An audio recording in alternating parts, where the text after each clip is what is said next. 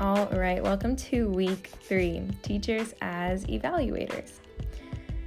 Oh, this is, I just have to say this. This is my third time to try recording this because I keep getting calls while I'm in the middle of a 10 minute podcast. And apparently, on the app that I'm using, once you get a call, that automatically ends your podcast and you can't continue. And I wasn't done with what I was saying. So I am trying for this again. Hopefully, this is the last time, and this time it's successful. So, before I get started talking about teachers as evaluators, I do want to share a little bit of my background with the school system. Uh, my mother worked at Louisville High School as a diagnostician's clerk.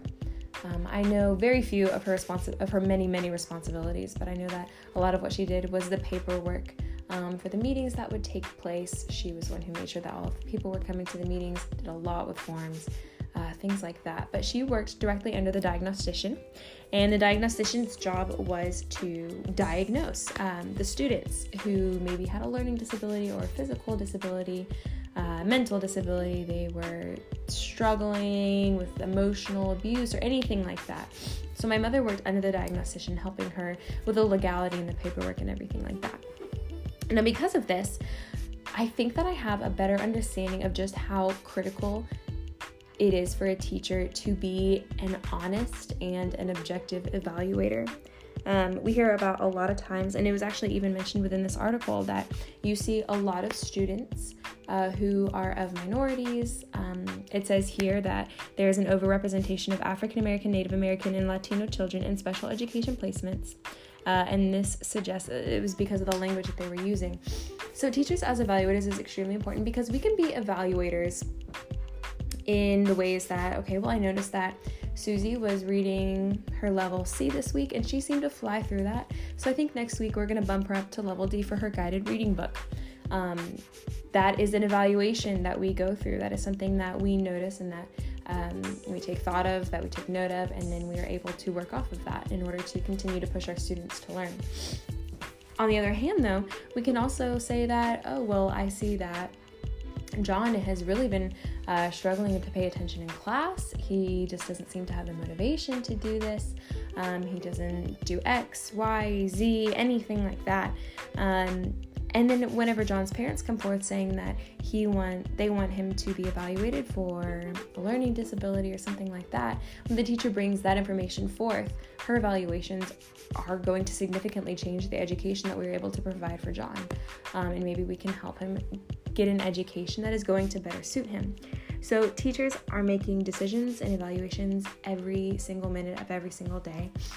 Every single decision and evaluation is important but I really thought that this article hit home that we have to be careful with our decisions and our evaluations, that we have to be very thoughtful in these.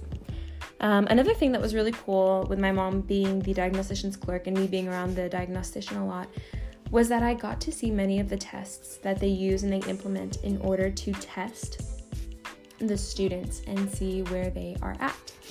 Uh, for example, a lot of times the test sometimes would be I mean, very much so just a reading test. And they would listen to students read for fluency. They would check for comprehension. They would just check and see are they able, are they mixing letters, things like that.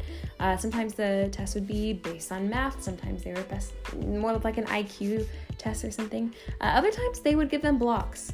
And each of the four corners on one face was a different color. And they would ask them to put the colors together or make a picture using just the red colors of the blocks or something like that. Sometimes it wasn't a normal expected test. And I think that um, that was really interesting to see because just as teachers need to be very careful in their evaluations and in the assumptions or judgments or anything like that that they have of their students, particularly in their evaluations, uh, the tests need to be objective and that's something that teachers need to be as well. Tests need to test for a particular thing, uh, and that's exactly what teachers need to be doing as well whenever they are making their evaluations. Their evaluations need to be based on one skill set alone rather than the student as a whole because maybe they're taking into account information that is affecting their ability to do this but not that sort of thing, if that makes sense. Um, one thing that I really loved about this article is that it talked about ev- that every single teacher who is going to get their ESL certification has to be 100% sound in the different stages of acquiring a second language, and they have to know what is expected of those students at these different stages.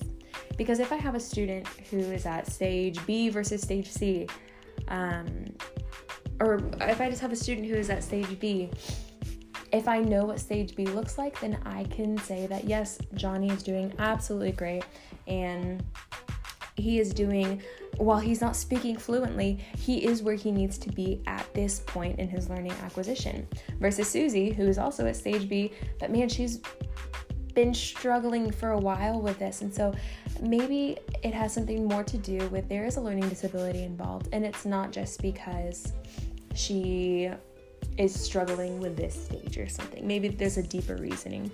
So I think that that was really great information to have.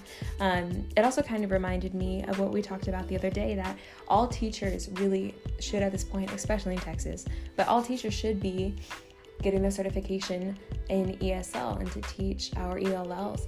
Um, I think they mentioned that Irving High School is requiring all teachers to. And I think that this is very important because America is just becoming more and more diverse. And because of this diversity, more and more students are coming who speak different languages at home, uh, grew up speaking a different language. So even if they are good in English, maybe they, we can enhance that. So I absolutely think that.